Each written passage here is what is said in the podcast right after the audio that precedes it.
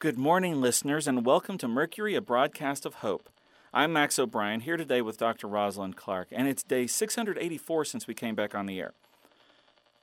Before we get going, I'm curious, Dr. Clark, you know what I'm planning to talk about today. How'd you lose the bet and get stuck on the air with me instead of Agnes? When you told us you had another one of these, I bet Agnes that there was no way it could be as stupid as the last one you had. And when you told us, I had to admit I was wrong. This is, by far, the dumbest one yet. By far. I admit this one is on very shaky ground, but I believe that in the search for the truth about zombies, no stone should be left unturned. Besides, as I've said on a number of occasions, just because this idea isn't the best... or accurate at all, doesn't mean that it won't spark some insight in someone else. New ideas are all about making connections, seeing things from an angle that someone else might have missed, using your own personal experience and perspective to take a concept and think about it differently. But you have to prime the pump.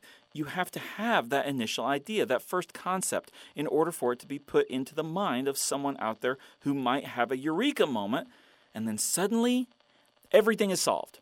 Okay, Max, let's go over everything wrong with what you just said. First, eureka moments in science are very, very rare. Most discoveries are made through careful analysis, painstaking research, and a lot of trial and error. This typically takes a long time. Second, implying otherwise is an example of false hope, which is something I thought you didn't want us to do on this show. If you keep implying that a cure or a solution is going to come like a bolt out of the blue, then all you're doing is setting people up for disappointment. I'll give you that ideas can be formed and shaped by people's experiences, and that sharing them can bring about a new way of thinking about the problem. But the issue there is that your ideas are so out there that they feel more like you're just making them up as you go along, seeking out the most tenuous thread of connection.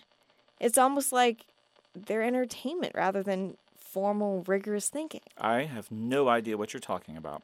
At any rate, aren't you the one who always complains about these taking up the whole broadcast? Wouldn't you like for me to just hurry it up?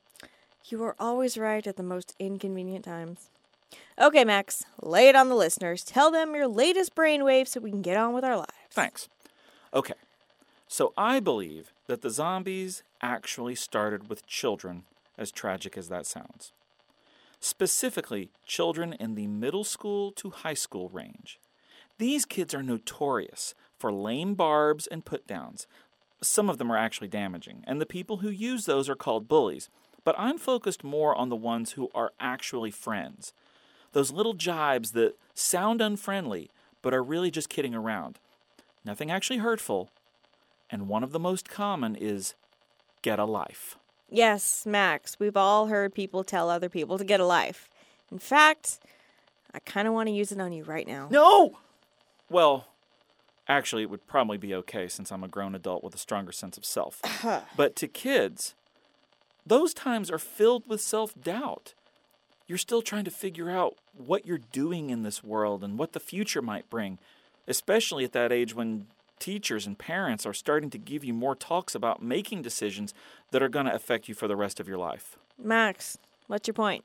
My point is that at some point, someone said to someone who was probably their friend, get a life.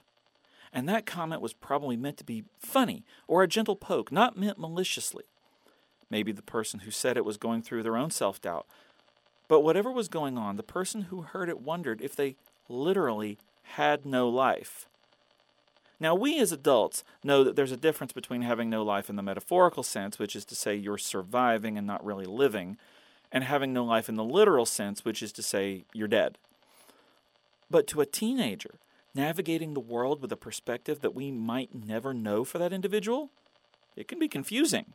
So you're saying that they thought they had no life literally instead of having no life metaphorically, and that dichotomy turned them into an undead zombie. Now you're getting it. Listeners, I think you can see now why I lost the bet with Agnes. And you can be sure that I will never again make that bet that Max can't come up with anything stupider than he already has, because he keeps setting the bar lower and lower every time. Hey! For Mercury, a broadcast of hope, this has been Dr. Rosalind Clark and Max O'Brien. The life you're living is just fine, if it's fine with you. Take care of each other.